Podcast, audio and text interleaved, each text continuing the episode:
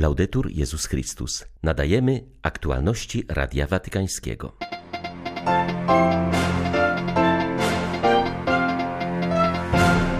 Z pożegnalną wizytą w Watykanie gościł prezydent Włoch Sergio Mattarella. Watykański szpital pediatryczny będzie leczył chore dzieci z Etiopii. W tym celu utworzony zostanie specjalny korytarz humanitarny. Uhonorowanie świętej Teresy od Dzieciątka Jezus przez UNESCO to szansa na szerzenie jej przesłania wśród niewierzących, uważa rektor sanktuarium w Lizie. 16 grudnia witają Państwa ksiądz Krzysztof Ołdakowski i Łukasz Sośniak. Zapraszamy na serwis informacyjny. Papież przyjął dzisiaj na pożegnalnej audiencji prezydenta Włoch Sergia Mattarella, który w lutym przyszłego roku zakończy swoją siedmioletnią kadencję. Po spotkaniu z Franciszkiem głowa państwa włoskiego spotkał się z watykańskim sekretarzem stanu kardynałem Pietro Parolinem oraz sekretarzem do spraw relacji z państwami arcybiskupem Polem Gallagherem. Podczas rozmów poruszono temat pandemii oraz szczepionek, rodziny, wychowania młodzieży, a także migracji oraz przyszłości demokracji w Europie. Franciszek wielokrotnie spotykał się w ciągu ostatnich lat z obecną głową państwa. Pierwsze spotkanie miało miejsce 18 kwietnia 2015 roku w Watykanie. To wtedy Włochy i Stolica Apostolska potwierdziły wolę współpracy na poziomie międzynarodowym, szczególnie w zakresie promocji wolności religijnej oraz godności osoby ludzkiej. Sergio Mattarella przy okazji okazji siódmej rocznicy pontyfikatu wyraził wdzięczność Ojcu Świętemu za szczególną troskę o Włochy, przypominając także o jego ważnych wezwaniach do dialogu, solidarności między narodami oraz potrzebie przełamywania kultury wykluczenia. Jezuickie pismo La Civiltà Cattolica opublikowało obszerną relację ze spotkania papieża z grupą jego siedmiu współbraci podczas ostatniej pielgrzymki do Grecji. Miało ono charakter swobodnej wymiany zdań i trwało godzinę. Jednym z tematów podjętych przez Ojca Świętego był praktyczny zmysł braci zakonnych, których opinia o kandydatach do święceń była dla niego szczególnie cenna, gdy pełnił funkcję prowincjała jezuitów w Argentynie. Zwrócił uwagę, że bracia widzieli rzeczy niezauważalne dla innych, mieli zdolność rozumienia tego, co najistotniejsze w życiu. Być może dlatego, że potrafią łączyć wewnętrzną wrażliwość z pracą rąk i dotykają bezpośrednio rzeczywistości, natomiast księża myślą czasami w sposób zbyt abstrakcyjny, odległy od codzienności. Franciszek dotknął tematu spadku powołań kapłańskich i zakonnych również w Towarzystwie Jezusowym. Zwrócił uwagę, że nie zależy to wyłącznie od ludzi, ponieważ powołania wzbudza Pan. Należy odczytywać ten znak czasu jako wezwanie do przeobleczenia się w pokorę. Wytłumaczenie zjawiska jedynie w kluczu socjologicznym jest prawdziwe tylko w połowie. Idąc po linii pokory w kontekście podeszłego wieku niektórych jezuitów obecnych na spotkaniu, Ojciec Święty zauważył, że ważne jest, aby dojść do starości na drodze pracowitego życia, być może męczącego i pełnego przeciwieństw, ale z uśmiechem, z radością spełnienia swojego zadania. To jest dobra starość człowieka, który oddał życie. Istnieje jej przeciwna strona, neurotyczna i pełna zgorzknienia. Zakonnik, który osiąga starość i wytrwale pracuje, znosi przeciwności i nie traci uśmiechu, jest jak pieśń nadziei. Diecezja rzymska wraz z watykańską dykasterią do spraw świeckich, rodziny i życia przygotowała serię krótkometrażowych filmów mogących pomóc w przygotowaniu się do przyszłorocznego światowego spotkania rodzin. Decyzją papieża Franciszka odbędzie się ono równolegle w Rzymie i we wszystkich diecezjach na świecie. Osiem przygotowanych dotąd filmów jest swoistą katechezą na temat rodziny i małżeństwa. Zależy nam na tym, by mogły być one wykorzystywane jako pomoce w parafiach na całym świecie, podkreśla ksiądz Dario Crucioli, dyrektor Duszpasterskiego Centrum do Spraw Rodziny w diecezji rzymskiej. Pierwszy z filmów zatytułowany jest Nadać imię i opowiada historię położnej. Odebrała ona poród od nastoletniej matki, która nie zechciała nadać imienia swemu dziecku, ponieważ postanowiła je zostawić w szpitalu i oddać do adopcji. Imię chłopcu nadała więc położna. Poczułam się odpowiedzialna za to maleństwo, tak jakbym tym imieniem wyznaczała mu początek początek drogi życia, wyznaje w filmie, mówiąc o radości, jaką poczuła, gdy zobaczyła, że chłopczyk znalazł kochającą rodzinę i szybko został adoptowany. W kolejnych filmach występują autentyczne rodziny, niejednokrotnie mocno doświadczone przez życie. Rzymski Szpital Pediatryczny imienia Dzieciątka Jezus otwiera korytarz humanitarny dla cierpiących na raka dzieci z Etiopii, które nie mają szans na skuteczne leczenie w swoim kraju. Inicjatywa powstała w ramach projektu prowadzonego przez Stowarzyszenie Miłosierdzia świętego Wincentego a Paulo. Choć dyrektor szpitala umowę na otwarcie korytarza podpisała zaledwie dwa dni temu, to pierwsze dziecko jest już w drodze do Włoch. Trzeba reagować szybko, ponieważ w Etiopii jesteśmy świadkami cichej masakry, która ma miejsce z powodu trwającej już niemal rok krwawej wojny, powiedziała Mariella Enok. W Addis Abebie inicjatywę wspierają córki miłosierdzia, czyli zakonnice należące do rodziny wincentyńskiej.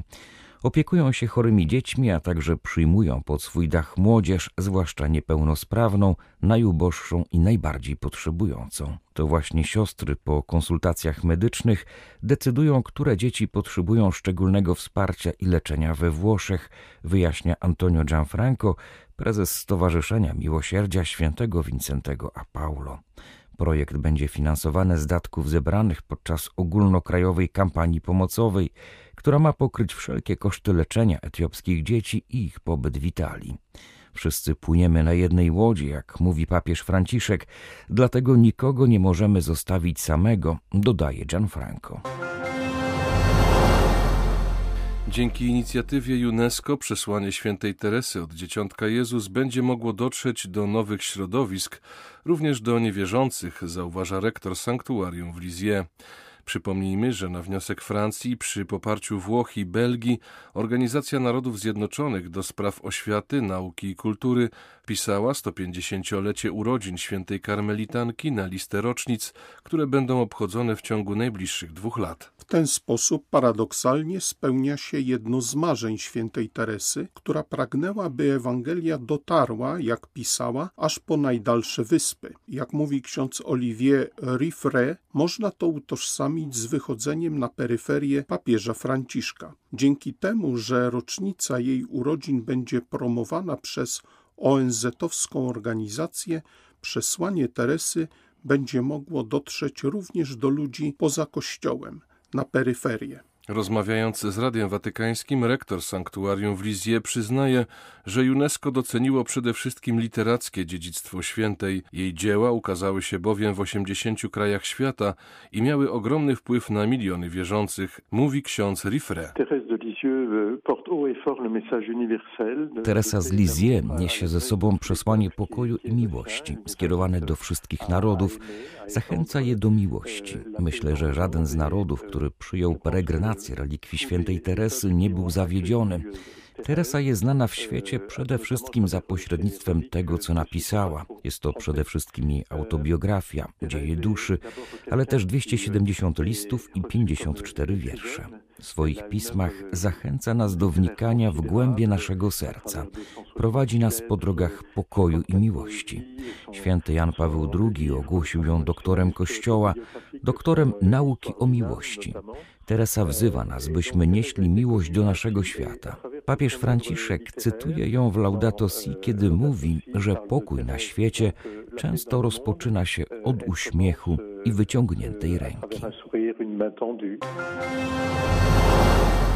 Swoim wystąpieniu podczas posiedzenia urzędników Biura Wysokiego Komisarza ONZ do spraw uchodźców, kardynał Michael Czerny podkreślił, że aby zaradzić problemowi migrantów, należy zapobiegać przyczynom współczesnych eksodusów. Budowanie murów nie przybliży nas do prawdziwych rozwiązań. One jedynie pogłębiają ludzkie cierpienie i konflikty, zaznaczył podsekretarz dykasterii do spraw integralnego rozwoju człowieka. W przemówieniu kardynał Czerny zwrócił uwagę na dwa problemy, które można postawić w dwa lata po Światowym Forum Uchodźców. Po pierwsze, czy poprawił się system ochrony dla uchodźców, obejmujący trwałe rozwiązania i sprawiedliwy podział obciążeń i odpowiedzialności, w szczególności dla państw przyjmujących. Druga kwestia to pytanie o wpływ pandemii na osiąganie celów przyjętego przez ONZ globalnego porozumienia Kompakt, które miało być dokumentem regulującym przepływ ludności na całym świecie. Przypomniał, że nadal stoimy w obliczu niebezpieczeństwa, że staniemy się obojętni na cierpienie uchodźców i niezliczonych innych uznamy jako normalne, codzienne zjawisko.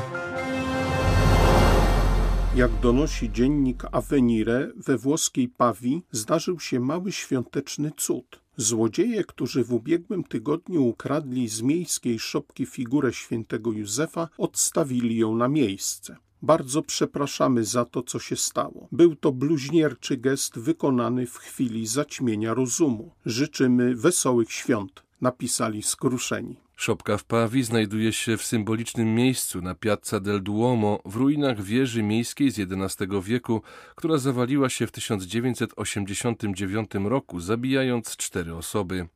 Zwróconą figurę odnalazł proboszcz katedry znajdującej się obok ruin. Miałem nadzieję, że w miarę zbliżania się świąt sprawców ruszy sumienie. Szukałem w sklepach innej figurki, ale nigdzie nie było takiej, która by pasowała. To też uznałem za mały znak, że warto czekać, powiedział ksiądz Gian Pietro Maggi. Mówiąc o dokumencie Komisji Europejskiej, który zalecał unikanie odniesień do Bożego Narodzenia, Franciszek słusznie wskazuje na podobne precedensy w przeszłości. Trzeba jednak zauważyć, że tym razem czyni się to w imię idei demokratycznych i liberalnych. Wskazuje na to w rozmowie z Radiem Watykańskim włoski publicysta katolicki Rodolfo Casadei. Jego zdaniem ważne jest również to, że papież przypomina Unii ideały ojców założycieli. Forsowana dziś federalizacja Europy nie odpowiada temu, czego chcieli Schuman, Adenauer i de Gasperi. Zdaniem Casadei papież ma rację, sytuując dzisiejszą walkę z chrześcijańską tożsamością Europy w kontekście historycznym, bo z podobnymi tendencjami mieliśmy do czynienia również w przeszłości. Rewolucja francuska zastąpiła kult Boga w Trójcy kultem najwyższej istoty. Zniosła święta chrześcijańskie i usunęła świętych z kalendarza. Komunizm starał się narzucić tak zwany ateizm naukowy, natomiast faszyzm i nazizm zastąpił chrześcijańskie praktyki religijne wielkimi inscenizacjami partyjnymi, w których uczestniczyły wielotysięczne tłumy. Współczesna walka z chrześcijańską tożsamością Europy nie jest zatem niczym nowym, zauważa Rodolfo Casadei, ma jednak nowe rysy. W przeszłości dechrystianizację Europy promowano w imię ideologii rewolucyjnych, którymi kierowały się partie totalitarne. Dziś natomiast siły polityczne i ponadnarodowe, które dążą do usunięcia chrześcijaństwa, twierdzą o sobie, że są demokratyczne i liberalne. I to właśnie w imię wolności i demokracji chcą zmusić ludzi do używania ściśle określonego języka i ukrywania własnej tożsamości. Inny nowy aspekt to fakt, że o ile w przeszłości starano się zastąpić chrześcijaństwo religią laicką, zgodną z ideologią władzy, to dziś ludzie porzucają Boga nie dla innych bogów, lecz dla świata bez Boga. Po usunięciu odniesień do chrześcijaństwa pozostaje próżnia. Dzieje się tak, bo Europa nie wierzy już w siebie, we własną historię. Przeżyła wstrząs po dwóch wojnach światowych, które były w istocie europejskimi wojnami domowymi. Europa wstydzi się swej przeszłości, kolonializmu, a zatem wymazuje własną historię i tożsamość. Zastępuje to tak zwanymi prawami jednostki i regułami wspólnego rynku. Nie toleruje się żadnej wspólnej tożsamości, a jedynie tożsamość jednostki, ale na tym nie można budować cywilizacji. Jeżeli nie ma wspólnego ducha, poczucia przynależności, ważniejszego niż interesy jednostki, to cywilizacja nie przetrwa. Były to aktualności Radia Watykańskiego. Laudetur Jezus Chrystus.